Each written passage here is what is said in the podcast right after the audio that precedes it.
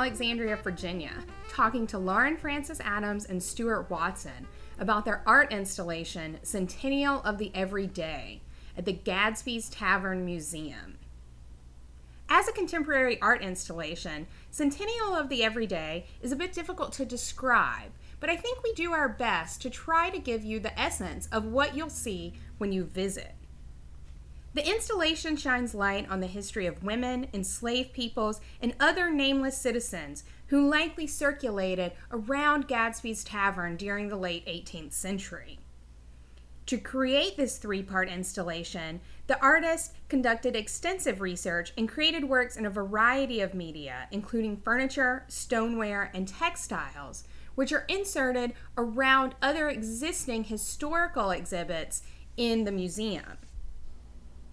For one piece of the exhibit, a particular provenance, they worked with individuals connected to the history of Gadsby's Tavern, either through genealogical or organizational structures. These people, Tracy Laughlin, Stephen Hammond, Lex Powers, Deanne Bryant, Char McCargo Baugh, Laurie Sisson, and Joan Soreski each offered a piece of furniture to the artist to work on building a collaborative sculpture that represented their connection to the history represented at Gadsby's Tavern. While Gadsby's Tavern Museum serves as a historic site that has long been attached to other quote unquote large figures of American history, Stewart and Lauren show how there are all sorts of nameless individuals that also contributed to the important events that happened in this space. Stewart and Lauren are colleagues at the Maryland Institute College of Arts, or MICA. They are both individually recognized artists, having received numerous fellowships and awards. We sat down to have this conversation at Stewart's Gallery, Area 405, where she is the executive director, curator, and co founder. During our interview, you'll hear some working artists in the background, and we hope they don't distract you too much. But as this episode outlines, this is what the visual arts sounds like. I'm Gina Caison, and this is About South.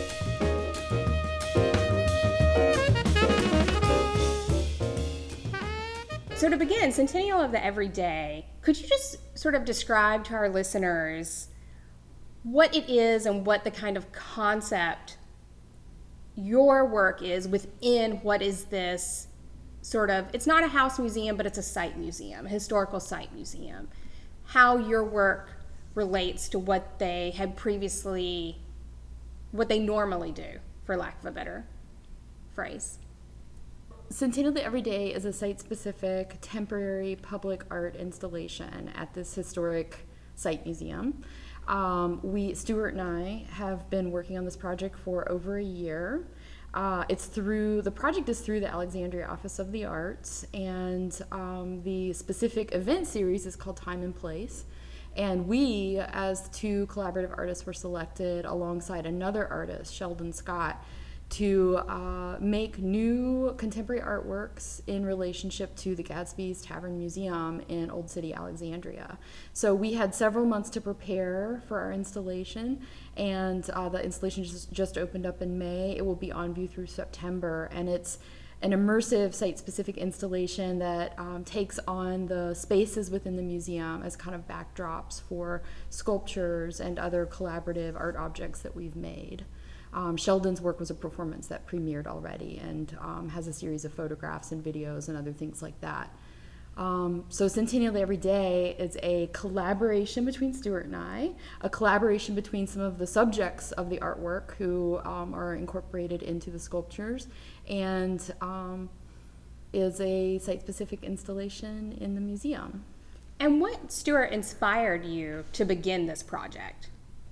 Uh, I think the thing that um, was the most uh, was the jumping off point was that this year marks the hundredth anniversary of the purchase of the woodwork from the ballroom in Alexandria uh, in Gadsby's Tavern by the Metropolitan Museum of Art, and uh, that was in 1917, and the woodwork was then taken out of the largest space in Gadsby's Tavern and taken up to uh, New York at the Metropolitan Museum of Art and installed there in the American Wing, which debuted in 1924 uh, and sits there still as a backdrop for uh, American furnishings and uh, primarily chairs, chest over chests, and some paintings. So then in 1934,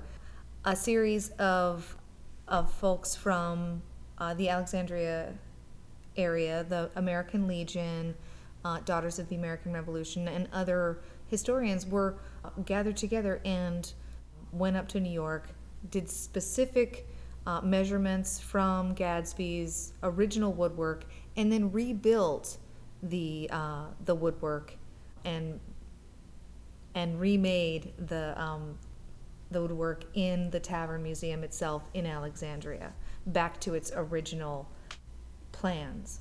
So, uh, so the fact that the um, that the original woodwork still exists, uh, but lives in New York, and the woodwork in Alexandria now is a reproduction of that.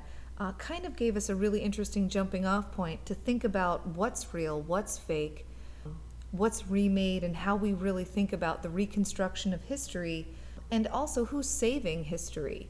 Uh, and so we used those things as opportunities to think about who we could really be talking about and why it was saved in the first place.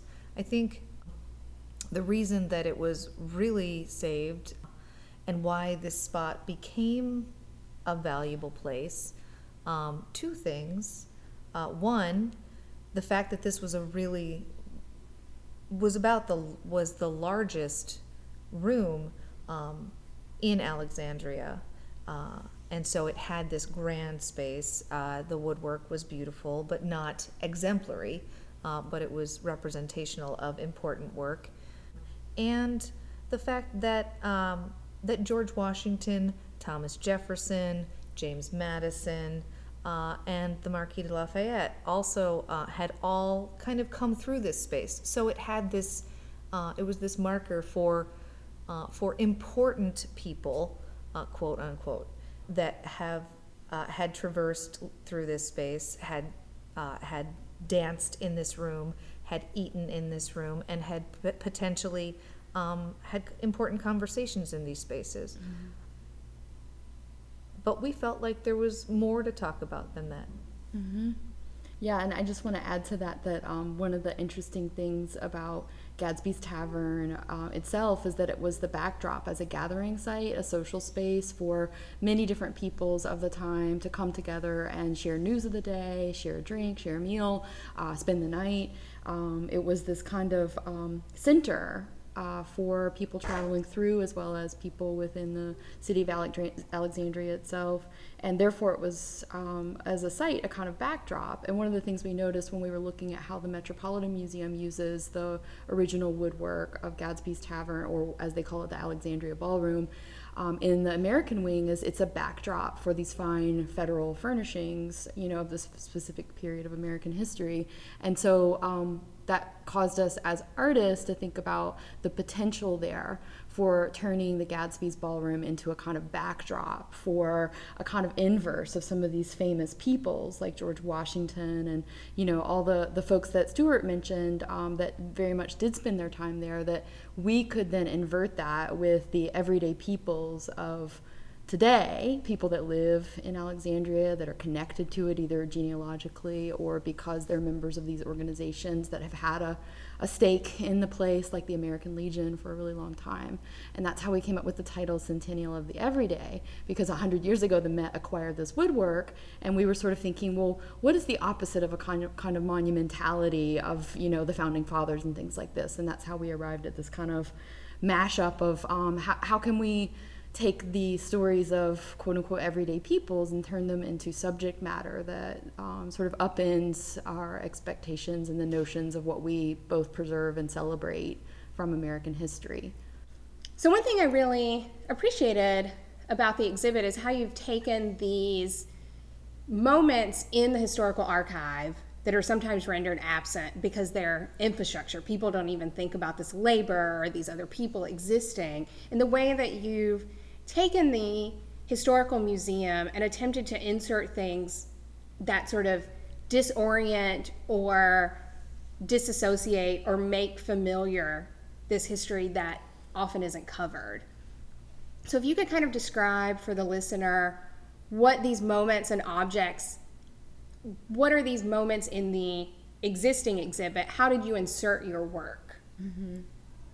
I would probably two of my favorite things that are pretty easy to describe. Uh, one is the vessel uh, called Centennial of the Everyday that um, we worked with. We collaborated with uh, two ceramicists at MICA, the school where we teach, and they made uh, these pretty accurate 19th century soda-fired stoneware vessels for us to incorporate in the exhibit. And they built them especially so we could incorporate video into them, some of them.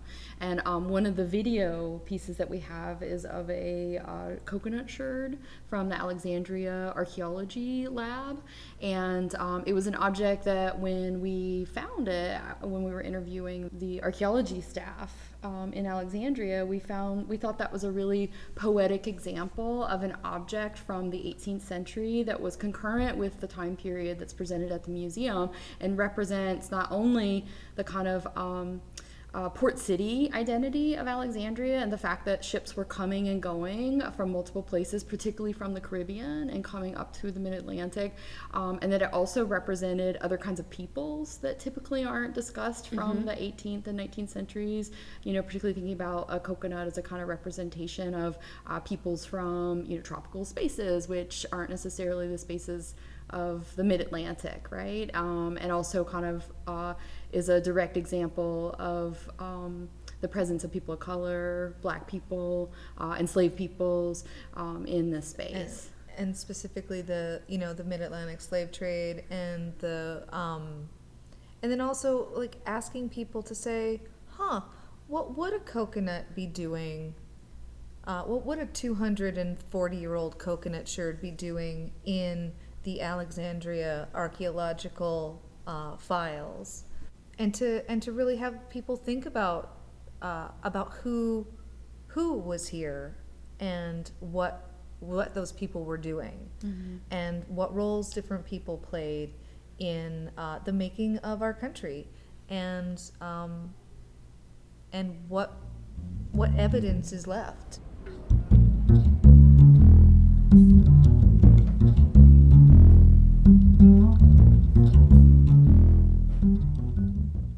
What process did you use in doing the historical work and the archival work? What was your research method to have all of these pieces? So you have the coconut shell represented on video in this other vessel. Mm-hmm. You have numerous chairs. You have representations of people connected genealogically through both the Gadsby's as well as enslaved peoples mm-hmm. and like you said these organizations what was your process of putting all of this together and then inserting these objects that call attention to what's not there mm-hmm. how did you think about this and then what did you actually do um, well, I think one of the things that your listeners may want to know is uh, if they haven't been to Gadsby's, Tavern Museum. The first floor, um, this kind of visual display to it that appears as if there was a meal in progress and someone has, or many people have left, and we're just there as a visitor to kind of view um, this suspended action. Um, the second floor of the museum, which includes the assembly room and the ballroom and the passageway and the east bed chamber, which are all open to the public, uh, other than the east bed chamber, there's not a lot of furniture or things like that within the museum. So we really saw that, and originally as part of our process, as a way to expand on these ideas, connecting it to the Met Museum and how they present furniture there. You know, our first original idea was like, wouldn't it be great if we had chairs too and then we could put them in the gadsby's tavern museum? And we just kept building on that and it was sort of like well whose chairs? Well the chairs of people that maybe aren't there all the time but somehow are there because of their connection to that space like i said either genealogically or because of the organizations they're involved with. And so i mean the process of being an artist and thinking through this especially over the many months we've been doing it is And- it's it's more like it's it, it on the one hand it's like we're sitting there kind of ad libbing and like you know we're kind of playing um, a, a kind of improv comedy with one another like wouldn't it be amazing if if this happened. And then wouldn't it be amazing if we could find these people, uh, like find someone from this, uh, from the Daughters of the American Revolution, find someone from the American Legion. Find someone who's a descendant. descendant. Find someone who's a descendant of an enslaved person who was um, was enslaved to the Gadsbys. Uh, and then convince them to give us one of their pieces of furniture and and and talk to us uh, and and and create a relationship with them uh, to then convince them that they should be part of our project wouldn't that be great and by god we did it. Yeah, we i mean did like do i can't believe you know like i still find it kind of um, amazing that that seven people all varied all amazing uh, beautiful interesting diverse um, people entrusted their stories to us entrusted their furnishings to us. And i think that was a really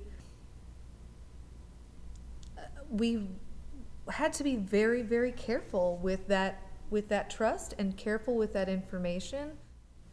And they were very giving of of what they provided us. But i think to work with um, with so many stories i think that there still was a lot that um, you know that i think to do it again. I think that there's probably ways that um, that we could have been better at making sure that you know that we were um, doing uh, the right things for everyone. But i think we did as much um, to honor each person. And i think that the stories that we were able to tell and the ways we were able to create sculptures based specifically on each person um, within uh, within the ballroom um, is uh, astounding that uh, that we were able to do that and that each person gave us so much of, of their lives to create uh, not just not just uh, an art installation but I think something bigger than that the the installation of the seven chairs in the ballroom are based on specific people. So the process that Stewart's been describing of interviewing them and having building this kind of trust, I think, was one that for us, even though we collaborate all the time in the classroom uh, with our students, with other artists, when we make exhibits, um, with our subject matter that typically isn't living, breathing human beings, that we really had to try out a new way of being artists over this past year. So the process was one where when we began, we didn't really know what the work would look like or how it would come to be. And it was only by the kind of beautiful magic of the people that we happened to find that we just got along with so well that that work grew into what it is. And I think um, you know the other ways in which the um, the exhibit, which is not necessarily part of what's in the ballroom, but what's spread throughout the rest of the museum. You know, the East Bed Chamber has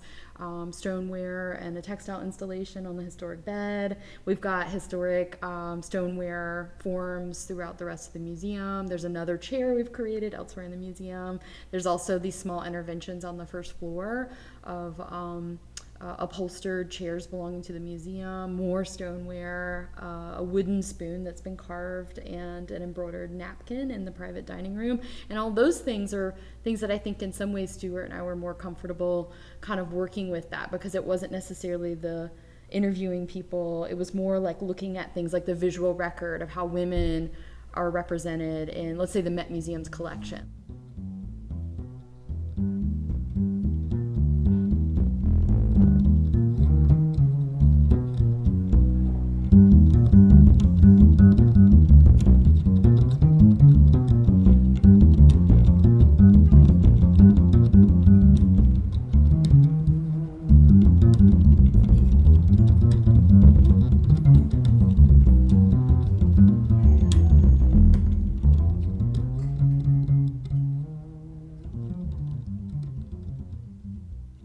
I had a really my strong reaction to it yesterday was well initially my initial strong reaction I had many but I'm a strong reaction person so um, I like that. yeah is that I was in one floor and I was trying to look at one of the vessels and the way they're positioned I I think it's the one with a quote from one of the people, um, one of the women you worked with, the mm-hmm. genealogist, mm-hmm. and she says if people can't say it in a tweet, they don't say it at all. Mm-hmm.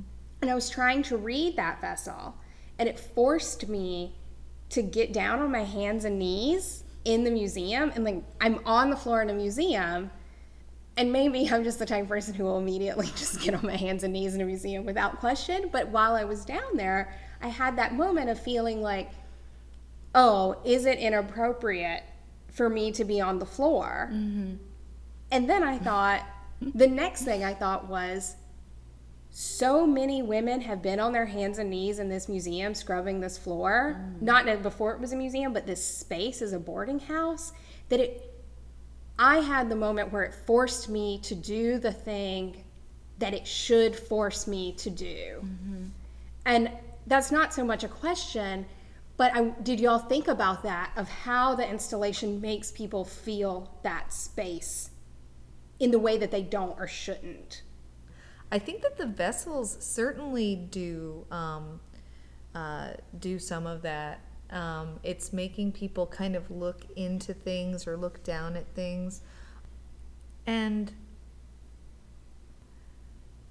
it's making people feel a little uncomfortable. We have one vessel that has a quote from uh, from the tomb from the um, from the female stranger. She was a woman who uh, had died at Gadsby's in uh, in 1816, and uh, has this large uh, uh, tableau tomb. No one knows who she is. Uh, there are lots of people who who uh, posit who she is. She was um, she came under under cloak of night uh, with a gentleman from um, from the islands um, in uh, in the Caribbean, and so it's possible um, that she was. It's possible that she was enslaved. It's possible that she was um, was a woman of wealth. It's po- like there's all different um, different sort of ideas that people have about who she is. She may have been um, the daughter of someone uh, that uh, that people didn't want to have married or something and she came and was ill and was stayed at gadsby's for uh, several weeks uh, whereupon she died no one was allowed to see her face um, and she was uh, she was not known and it was at that time um, apparently uh, the gentleman was was very much in um, in love with this woman and had uh, had this huge tomb um, made for her, and it says to a female stranger, uh, which is kind of curious. Uh, and there's A this- little, yeah, okay. that um, that and very curious at a time when when almost nobody could go unnoticed um, in that way. You know, if you came in and and had money or had you know like s- secrets really didn't stay secret very long, especially in a place um, where information was being passed around. There were over, uh, I think, over 20 newspapers a day um, were at were at Gadsby's at any given time, and at a time when, um, you know, when news was was really really treasured. Um, and people met there to have conversations, to have business deals. Um, so for her to re- remain secret, um, and you know, it's really surprising. So um, we have the quote from uh, a small quote from uh, from her on Alexander Pope. uh, from Alexander Pope um, on the vessel, and inside um, we have an image of a uh, of a small sort of slightly mourning um, woman and one of Lauren's friends. Uh, we have her recorded crying. And initially, we thought it would be kind of funny. Uh, and then, after we heard her, uh, this recording, Lauren and I like stopped in our tracks and we actually started crying along with it. It was so absolutely moving. Uh, this true, this true crying and tears.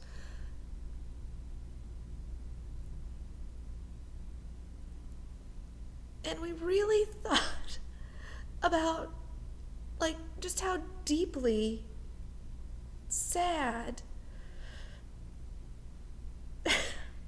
Like so much of not the not the you know that female stranger was which i think is what people are equating us to having made this of. But all of the loss all of the things that we can't bring ourselves to talk about. All of the all of the lives that we haven't remembered. Uh, all of the people who have sort of traversed this space all of the lives that have gone missing all of the strangers not that one specifically but like that she's kind of this person that uh, that in a way was remembered and that people are very concerned about knowing about, but all of the others that that are so easily forgotten. Um,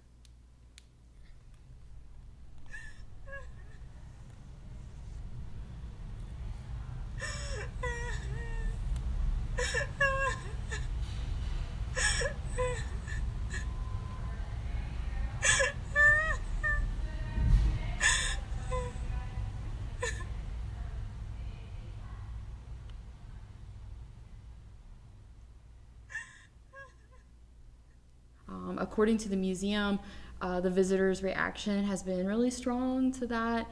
A weeping woman. Um, some people are very disturbed like, by it and wish that were very wor- yeah very concerned and worried. And um, uh, some people have said they wish they'd been warned that there was a crying person in there. And um, other people, like you said, have reacted. You know, really, I, w- I don't know if positively is the right word, but just in terms of that kind of emotion that is triggered um, when you hear the sound of someone weeping, um, especially if it's an indeterminate weeping. You're not clear what the cause is. And it, you know, it does tap into those human emotions that we have when we witness in film or um, in other uh, contexts someone crying. You know that that causes a kind of reaction within us, and we were really interested in that kind of open space that that would create for our audience.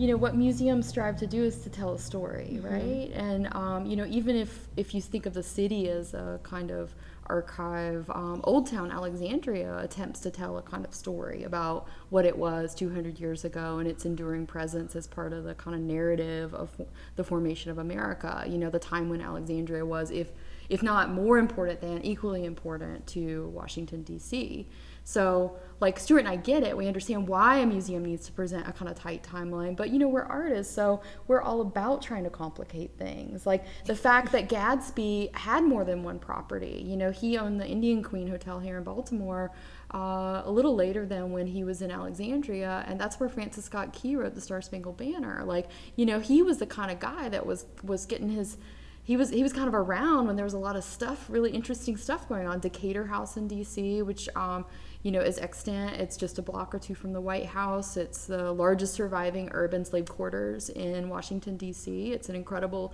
space, and he lived there. Gadsby lived there right before he died. So you know he is a kind of subject to us it was too limiting to think of it as like well what was happening here for a 15 year period you know we we like to complicate things and that's why it was so wonderful working with real people who are connected in some way to this space because they gave us permission just by being by being just human by beings existing, just by their us- lives. gave us permission Yeah. to open up this um, story to be more, we think, more complex, and of course, perhaps more difficult for that person who is looking for that tight timeline. But um, as artistic subject matter, it's it's a wide open field to play in in terms of how it complicates and we hope um, challenges our understanding of this really tight narrative about what America was and is.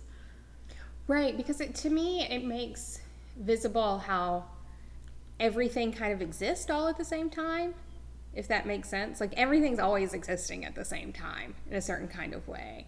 And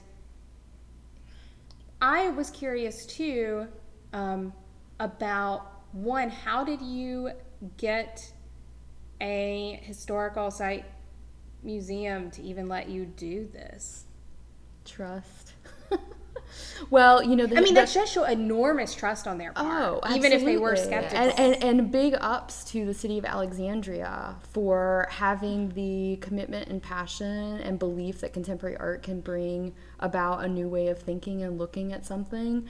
Um, you know, it really is uh, people like uh, Diane and Meredith who we're working with who have been supporting public art projects for a while and understand that if you bring artists into a space, and um, give them support both financially and with research that they will give you back something that shines a new light on a specific site. So um, you know Stewart and I are artists and we've dedicated our lives to this. Of course we believe and we're passionate about what what uh, change can come what positive change and uh, feelings of hope and understanding and sensitivity that art can bring into people's lives. Um, it perhaps may be seen as a radical thing to bring artists into an historic site in an effort to, um, you know, temporarily change the ways in which people experience that site. But it's actually not that radical or avant garde or even new. It's something that, you know, we've done before as individual artists and also that uh, many other sites have tried to do before. And in fact, artists are typically the ones who are game to do this kind of thing and think differently about how to tell a story of a space. So, uh, and, and you know, I, I just want to say too, I think Alexandria in some ways is a really special kind of city. I mean, we've noticed when we were doing research, like in the 60s, it was really like citizen activists that were, That were- intent on preserving parts of historic Old Town that allowed these spaces to um, persist through the 21st century. So, you know, we're just two people, but really it was people like us who saw things were in these sites and um, worked together to preserve them. And we're, we're very thankful that they did that because it has allowed Alexandria to be what it is today. One of our collaborators, Char McCargo Bah, is a well known genealogist, um, particularly for African Americans and a historian of Black life in Alexandria. And she um, was one of our favorite collaborators to participate with. And she's had a huge hand in helping the city uh, uncover what was covered by a gas station for many decades, was almost and is partly razed by the highway that goes right by it. Um, it's right there um, by Old Town Alexandria, and it's a huge part of the story of how um, people of color uh, lived and died in Alexandria in the 19th century. And so, you know, um, a city that understands that they have that, and that's that that. Um, those memories and that history should be preserved and not only preserved but also like you know, vaulted up in some way through not, you know, the resources of bringing a historian in, connecting people who are five and six generations removed who are alive today with the fact that their ancestors are buried there. Um, you know, those are things that make culture what it is. And if we lose that, and I feel like here's an example of how Alexander, when they get it right, right, um, are doing this kind of work, it's um, not unlike what a museum does with preserving history. So, and you know, also just to say too that Gadsby's, um, they've been an open, uh, they've been very open with wanting to work with us and help us. And you know, as always, I would love for things to go smoother in terms of like finding certain things or getting connected to certain ways. But um, they've been very welcoming that this is a way for them to think differently about how their space can be interpreted to the public.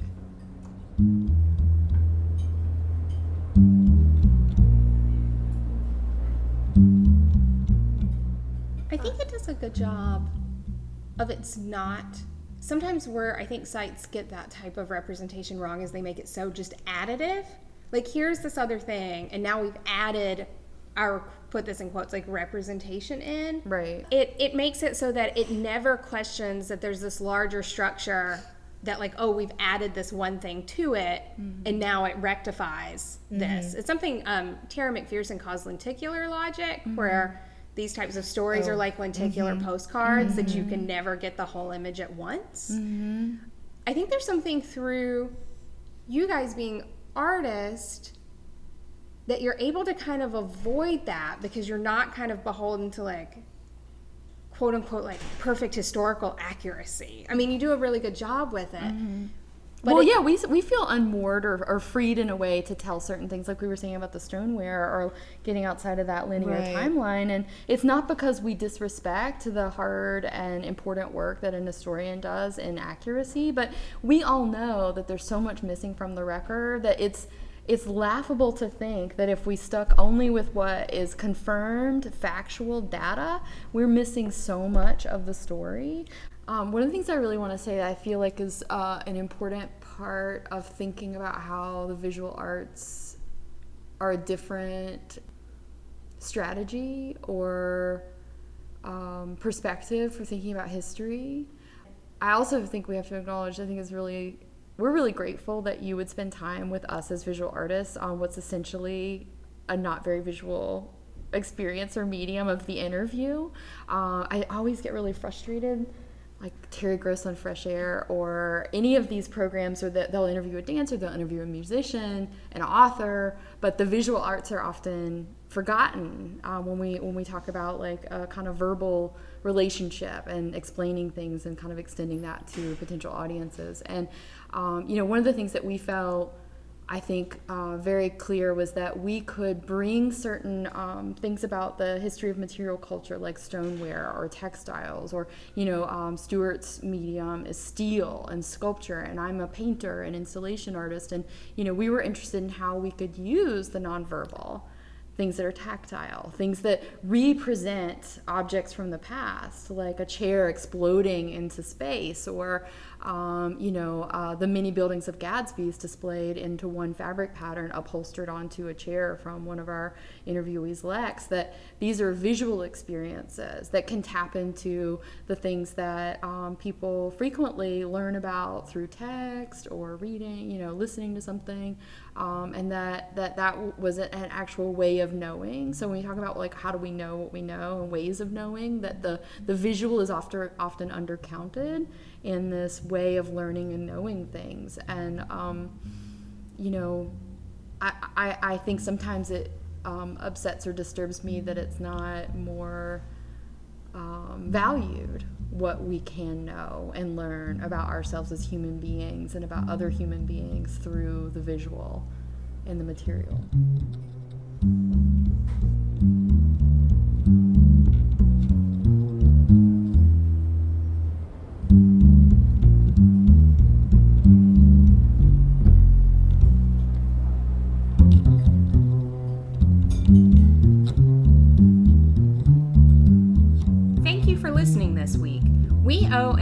Enormous debt of gratitude to Stewart, Lauren, everyone at Gadsby's Tavern Museum, and Area 405 for hosting us. We hope that you visit Gadsby's Tavern Museum, where the exhibit will be on view until September. There are more details on our website, aboutsouthpodcast.com. About South is brought to you from the historic West End of Atlanta, Georgia. Kelly Vines and Adjoa Danso are my co producers. Lindsey Baker is our marketing director. Our music is by Brian Horton. You can find his music at brianhorton.com. You can also find us on Facebook, Instagram, and Twitter. If you'd like to see pictures of Centennial of the Everyday, please visit our website under Learn. We're off next week, but don't worry, you can still hang out with us because we're having a meetup with our listeners at Lean Draft House in the West End on Friday, August 4th from 7:30 p.m. until they close. We'll be on the patio and we look forward to seeing you there.